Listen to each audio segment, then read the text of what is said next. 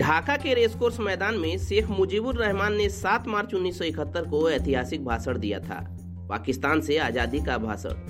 करीब 10 लाख लोग उन्हें सुनने पहुँचे थे। सबके हाथ में बाँस के डंडे थे जो पाक सेना से बचाव के लिए नहीं, बल्कि प्रतिरोध का प्रतीक थे। भीड़ का जायजा लेने के लिए पाकिस्तानी सेना के हेलीकॉप्टर ऊपर चक्कर लगा रहे थे। रेडियो पाकिस्तान का ढाका स्टेशन भी सरकारी आदेश के खिलाफ जाकर भाषण का पूरे प्रांत में प्रसारण की तैयारी में था। शेख मुजीब के भाषण का एक एक शब्द पाकिस्तान के खिलाफ ललकार थी। बाद में इस भाषण को भारतीय उपमहाद्वीप में दिए गए सभी राजनीतिक भाषणों में सबसे ऊँची पायदान पर रखा गया। 2017 में यूनेस्को ने शेख मुजीब के उस भाषण को विश्व के दस्तावेजी विरासत के रूप में मान्यता प्रदान की। दरअसल इस भाषण के बाद पाकिस्तान के राष्ट्रपति याहिया खान ढाका पहुँचे थे। तेईस मार्च को जब शेख उनसे मिलने पहुँचे तो उनकी कार में बांग्लादेश का झंडा लगा था। इसके दो, दो दिन बाद 25 मार्च को ऐसा लगा कि पूरे शहर पर पाक सेना ने हमला बोल दिया हो। यह ऑपरेशन सर्च लाइट था। सेना ने शेख मुजीब को गिरफ़्तार किया और पाकिस्तान ले गए। इस पर शेख मुजीब की लगाई चिंगारी आग का रूप ले चुकी थी।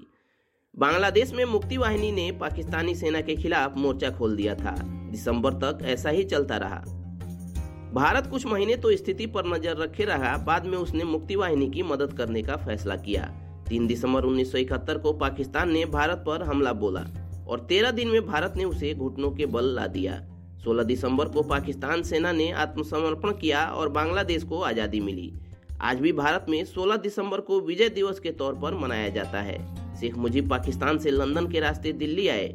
उन्होंने प्रधानमंत्री इंदिरा गांधी से मुलाकात की। मुजीब ने सेना के कैंटोनमेंट मैदान पर जनसभा में बांग्लादेश के स्वाधीनता संग्राम में मदद करने के लिए भारत की जनता को धन्यवाद दिया।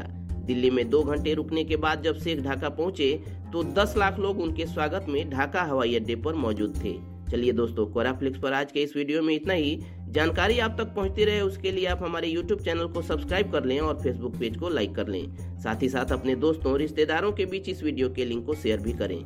मिलते हैं एक और वीडियो में, तब तक keep searching for knowledge and try to be a kind